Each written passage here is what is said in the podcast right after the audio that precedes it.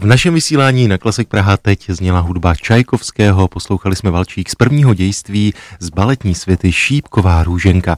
Hrál orchestr Petrohradské opery, no a dirigoval Valerij Gergiev. No a tato hudební ukázka nezněla náhodou. Právě dnes, jak už několikrát v našem vysílání zaznělo, se uskuteční online premiéra Čajkovského baletu Spící krasavice. No a já mám velikou radost z toho, že teď je s námi na telefonu jedna z představitelek hlavní rolí demisolistka baletu Národního divadla Radka Zvonařová. Radko, moc vás zdravím a přeji vám krásné dopoledne.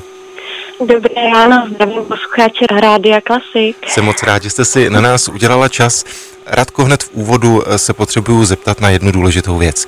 Už několik týdnů po Praze vidím plakáty, které zvou na tu premiéru Spící krasavice. A na těch plakátech je postava, která mě v první chvíli vyděsila, musím říct, když jsem to viděl, ale podle mě to rozhodně není ta spící krasavice, ta růženka, tak to mi vysvětlete, kdo to je? Ano, máte pravdu, není to Aurora, ale na plagátu je znázorněna zlá víla Karabos. A právě v choreografii Mercy Heide ona kladla velký důraz na tuto vílu a chtěla tím znázornit ten věčný souboj dobra a zla. Já jsem vás představil jako jednu z hlavních představitelek, tak řekněte nám, jakou postavu v představení stvárňujete vy? Já právě stvární opak eh, víly Karabos, takzvanou šeříkovou vílu. Já jsem ta dobrá víla, která právě ty karty všechny otočí. A vlastně díky ní ta pohádka, ten příběh dopadne dobře. Napadá mě vlastně otázka, eh, je to tak klasická šípková růženka, je v tom příběhu vše, co známe z pohádek? Určitě tam je vše, je to opravdu klasická pohádka a je tam i něco navíc právě. A to jsou, že se například ve třetím jednání objevují další pohádky, jako červená karkulka, popelka, takže je to opravdu pohádkové. Choreografkou je legendární prima balerína Marcia Haide.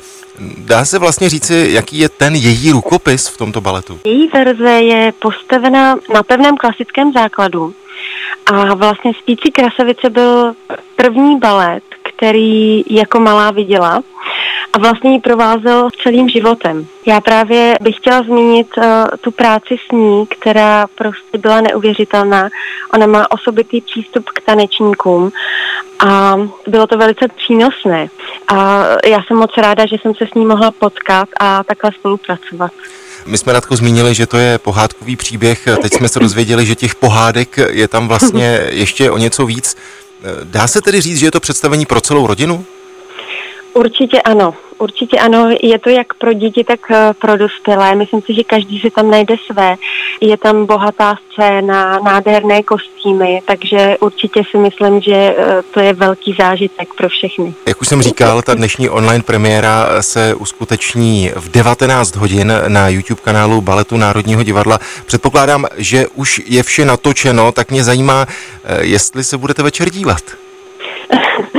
Ano, já se moc těším, protože byla to nová zkušenost a jsem zvědavá, jaké budou ohlasy, takže chci posluchače moc pozvat.